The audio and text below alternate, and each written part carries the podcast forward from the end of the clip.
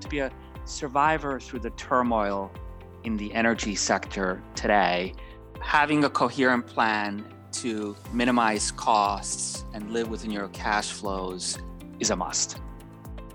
People should really be acting, you know, sort of immediately and, and making choices and controlling their destiny. Thank you for joining us today. I'm George Ward. I'm the managing director in the energy practice at PJ Solomon, and I run the group in Houston. Joining me today is Tero Jänne. He's a managing director in the PJ Solomon Debt Advisory Restructuring practice. Talking to you today from my home, probably as a lot of people are, uh, with social distancing today. Hey, George. Welcome, everyone. Sitting here at my home office in Darien, Connecticut. Sort of laying a little bit of backdrop for the energy sector today, and a lot's happened uh, in the sector over the last couple of weeks, and we've seen a significant movement in crude prices. You know, as we sit here today and look at the look at the price curve for, for crude, the front month is is at twenty nine dollars, and you don't even see 40s until really 2024. Uh, so the back end of the curve really hasn't moved up much you know, how do how do we get here, right? You go back, you know, about 30 days and, and think about some of the events that took place.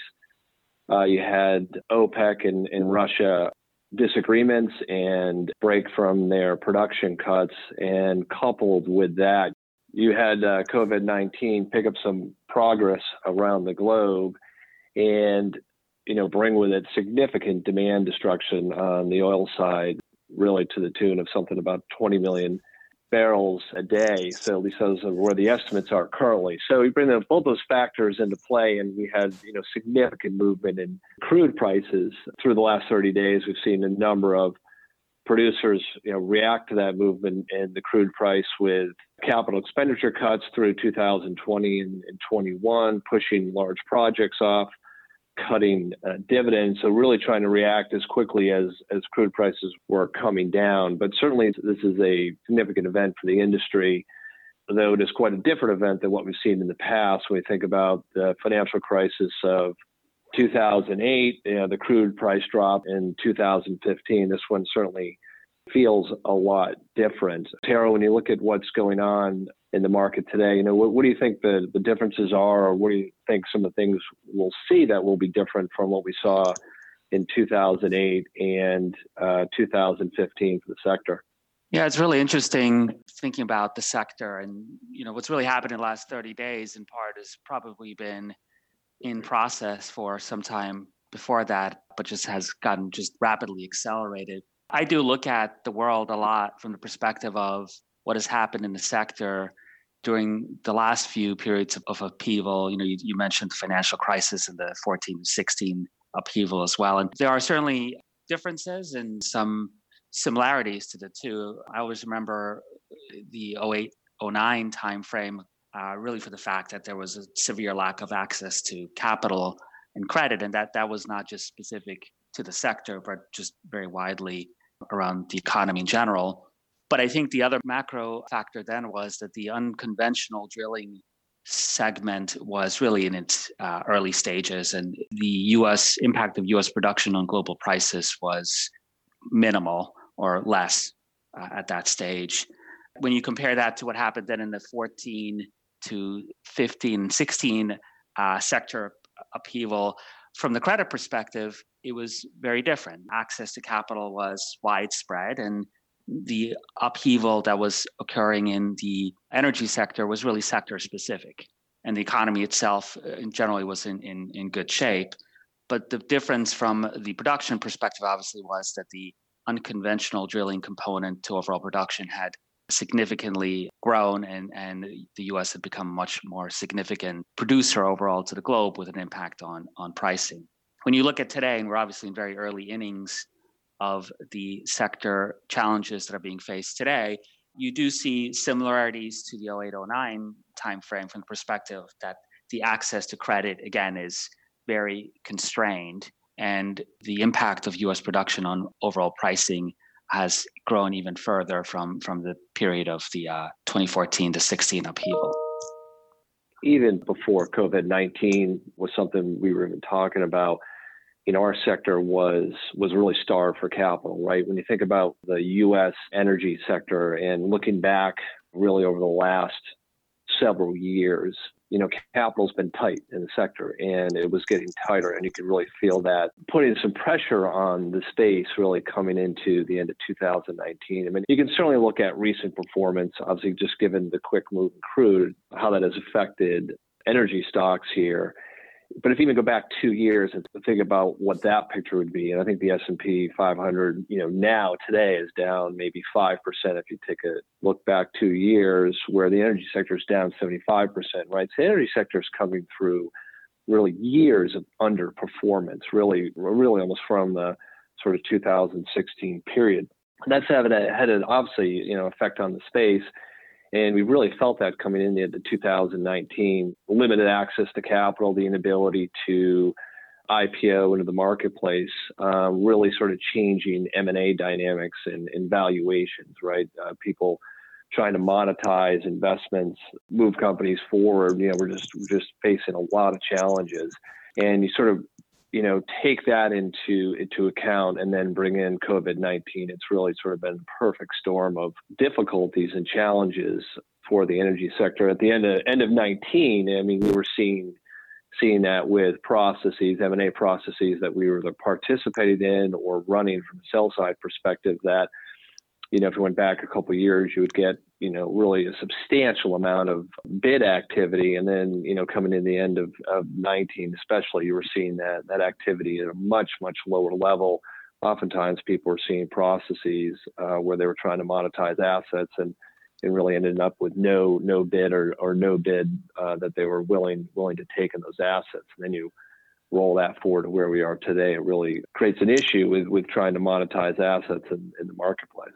I think to that point, you know, you think about also what I think about every day is the corporate balance sheets and what are the tools available to corporates to address their balance sheets and liabilities within different times and cycles within the sector. And you know, clearly, when you think about when there is access to capital as there was during the 14 and 15 upheaval in the sector, many corporates took different views as to how to address and took different strategies to address their balance sheets. So you saw up tier changes, you saw term outs of RBL capacity, there were new second lien financings, and there were you know creative recapitalizations that came with new money that coupled up tiers, discount exchanges, and equitizations of components of the balance sheet, but all driven really by new capital coming in to help the corporate continue to operate and continue to grow production.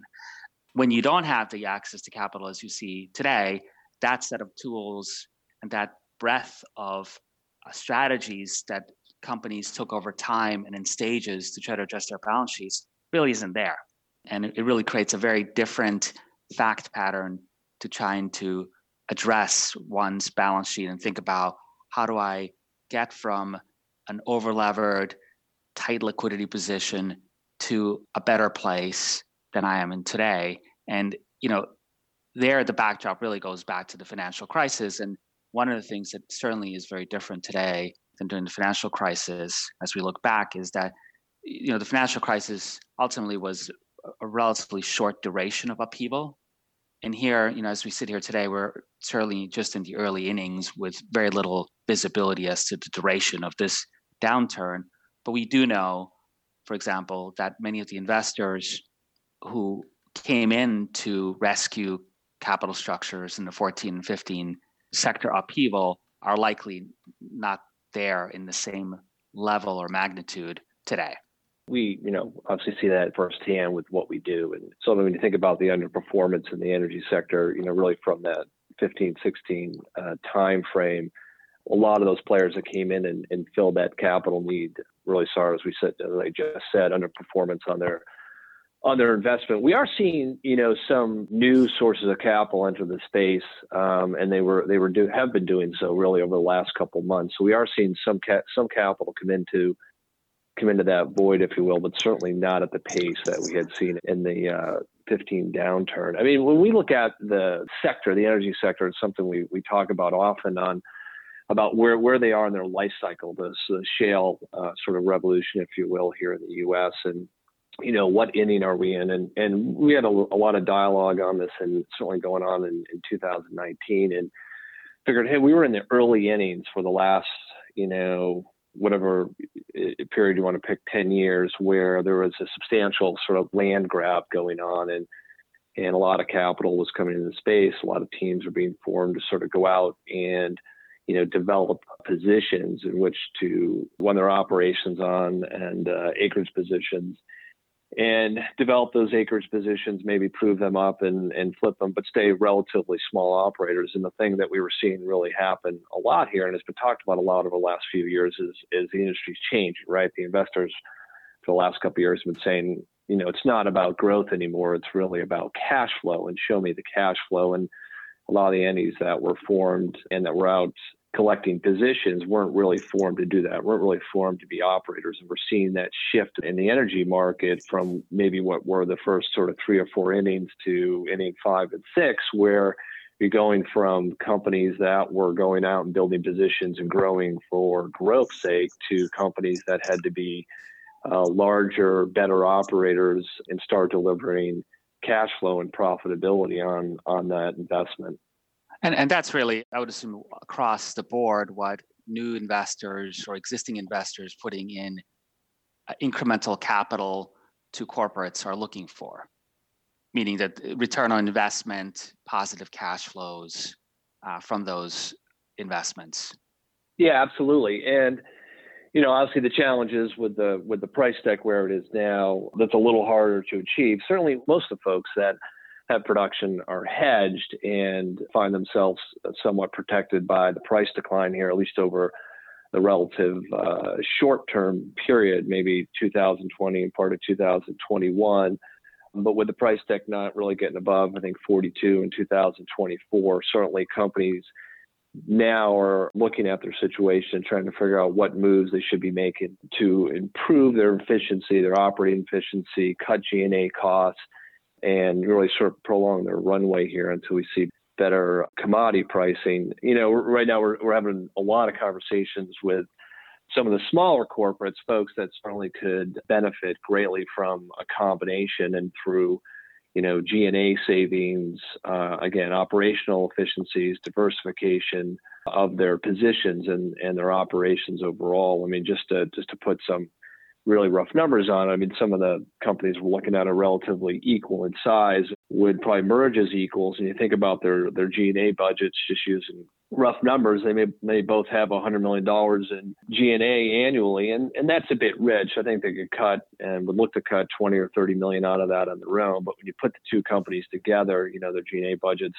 uh, again are probably around 70 or 80. So that's a 100 120 million dollars that can drop to the bottom line. It's it's really substantial savings and something that a lot of folks are looking at doing right now. When the sector went through its upheaval in the 14 and 15 period, and you saw a number of corporates restructure or recapitalize their balance sheets, that recapitalization or restructuring of the balance sheet was not coupled at that stage with any kind of addressing or meaningful addressing of the cost structures. So a number of companies, for example, went through very quick dips into a Chapter 11 process and exited bankruptcy, and then only subsequently started to address through the lens of the new investors the cost structures.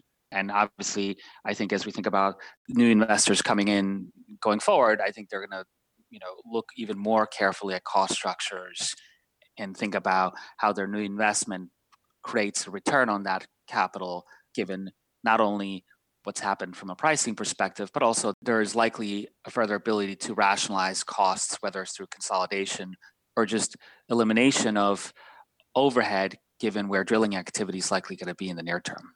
Yeah, absolutely. We're definitely, you know, a move to more efficient operations is something that that everyone's looking to do, and we're seeing a lot of conversations uh, revolving around that. Mean, I guess when, when I look at the industry right now, and and you think about how you progress forward through it just in the in the environment that we're in you know one of the things that is interesting is sort of how you how you work through right your debt stack and, and how you buy yourself some time here in the space if if you're one of the smaller producers or someone that finds themselves a little bit in a tighter position on liquidity and, and certainly as we're having conversations with folks. Certainly, there's a lot of flexibility and, and creativity that are going into liquidity solutions to get that time and to get that runway. I mean, what we're seeing on the M&A side right now, we're on some processes that uh, are in bankruptcy and part of 363 sales is that the prices that you know one can realize right now for their assets is really just at a very low level, right? So un- unable to really recover a lot of those costs or really impairing uh, the debt levels. So I think part of the game for folks right now in the space, certainly these are the smaller folks, the ones that are going to be maybe a little little more inefficient than some of the larger players is is how do you how do you buy that time? What do you do with the banks and, and with the note holders to to get as much time as you can to hopefully get to better commodity pricing uh, down the road. And we're we're certainly spending a lot of time having those conversations. I think in terms of that strategy for most corporates, it really comes down to two critical items. One is having a pathway to preserve your own liquidity position is first and foremost in my mind. And then second, you know, as corporates think about having to have difficult conversations with their economic stakeholders, whether those are uh, lenders or equity owners, uh, having you know a coherent plan and a strategy to kind of couple the components we've talked about rationalization of costs, ability to demonstrate, ability to live within one's cash flows really are critical components to going to those constituents and getting the positive type of response that is necessary for that corporate to get whatever they need, whether it's an amendment or a waiver or other relief from their lenders, for example. Uh, because obviously, every lender out there is is getting these requests from a wide variety and number of other companies as well. And so being able to to articulate and demonstrate a coherent strategy likely puts that corporate you know in the top quartile of dialogue with its economic constituents versus being going there with with an ask that's not structured around something that the lenders also can take to their own committees for support. George, how do you think buyers today, I, I, guess primarily private equity or financial buyers, are looking at the sector today? I mean, obviously, I understand the notion of consolidation from a corporate perspective, but are financial buyers active in the market, or do you see them being active in the market in the near term, given the upheaval? Well, I think a lot has happened uh, really too fast here. You know, just it's been a two week period. There are a lot of the funds that have been active in the space and funds that haven't been active in the space that we've had conversations with and that clearly want to put money to work in the sector now and certainly see it as a great buying opportunity. Many of them have a portfolio of energy companies and certainly going to need to keep some of their capital around to, to support those entities. But a lot of those financial sponsors are uh, looking to make investments uh, at this time. I do think we need some stability in the market uh, before they will put those dollars to work. And I think we need some visibility on where we think commodity prices are, are going to shake out. And we don't have either one of those right now. The market obviously continues on all levels to be uh, highly volatile. And I think we need some more, more transparency on where production is going to go, where the cuts are going to come from, and what COVID 19 is going to do on the demand side so again, we get a clearer picture on where future prices, you know, may go on crude and on on natural gas. So you know, we're not there at this point, but there's certainly a, a large number of players who you know we believe will be bringing some new capital into the space to make new investments and also facilitate some consolidation and, uh, and mergers. When I look at the sector from the credit lens perspective, there's really, you know, in the month of April, three dates that come to mind.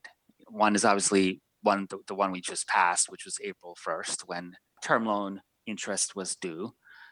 April 15th, when you have coupons for corporates in some instances coming due. And then as we go to the back end of the month and get closer to May 1, 1st, we have the borrowing base. What are you hearing from the RBL community in terms of how supportive of existing corporates will they be in terms of those borrowing base redeterminations, given the fact that in large degree for many corporates that's their primary source of liquidity?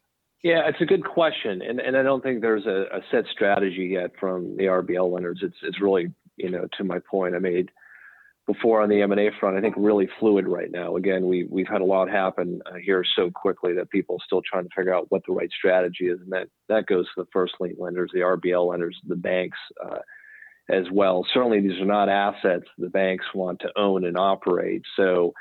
Um, our assumption is, and and we are hearing that the banks there's going to be you know flexibility and creativity uh, put to work here to certainly try to provide some some leniency, some runway for for certain names. There also will be some credits where you know that not that will not be the decision um, or the right path for the lenders, and they probably will be uh, less supportive uh, or, or provide no support, uh, depending on the company, the company's assets, and really, you know what point I think uh, you'd made before, sort of what, what is their cash burn, right? Really. So if you provide runway to them, are you just sort of uh, creating a larger uh, issue down the road for yourself? I would imagine just on that point on the RBL lender community and, you know, obviously that they're working through their own level of uncertainty and thinking about price decks and potential impairment that, you know, if there is a space within the capital structure that will be first addressed by third party sources of capital that it would be trying to step in to the top of the capital structure and perhaps be replacement lenders for certain eh, RBL institutions who may not want to continue to provide access to capital to corporates. We've seen a fair amount of interest again from some of the new capital coming in to take that role. I have an interest in, in buying, you know, one-off uh, RBL risk as well as portfolios of RBLs. Uh, those conversations are taking place. We expect those transactions uh, to happen again. I think, you know, just given given the volatility that we've seen in the space for the last few weeks, it's been tough to get one of those deals over the finish line. But we do expect to see new capital come in and certainly take some of this uh, first lien risk off the bank's balance sheets.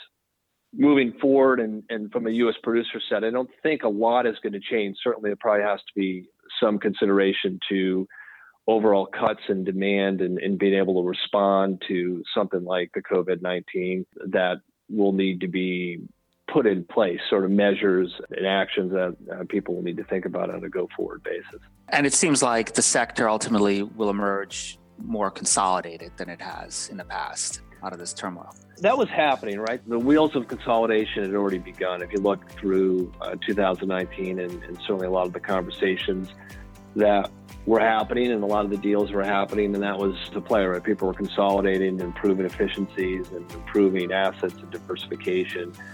That was happening in the space, and everyone realized that needed to happen. I think what this does, this period we're in with this sudden price drop, is it accelerates that, accelerates that thinking in those conversations. Uh, and you know, I would expect to see you know widespread consolidation, you know, really across across the lower 48. If you want to get some more background on us or on our firm and our capabilities, please go to pjsolomon.com.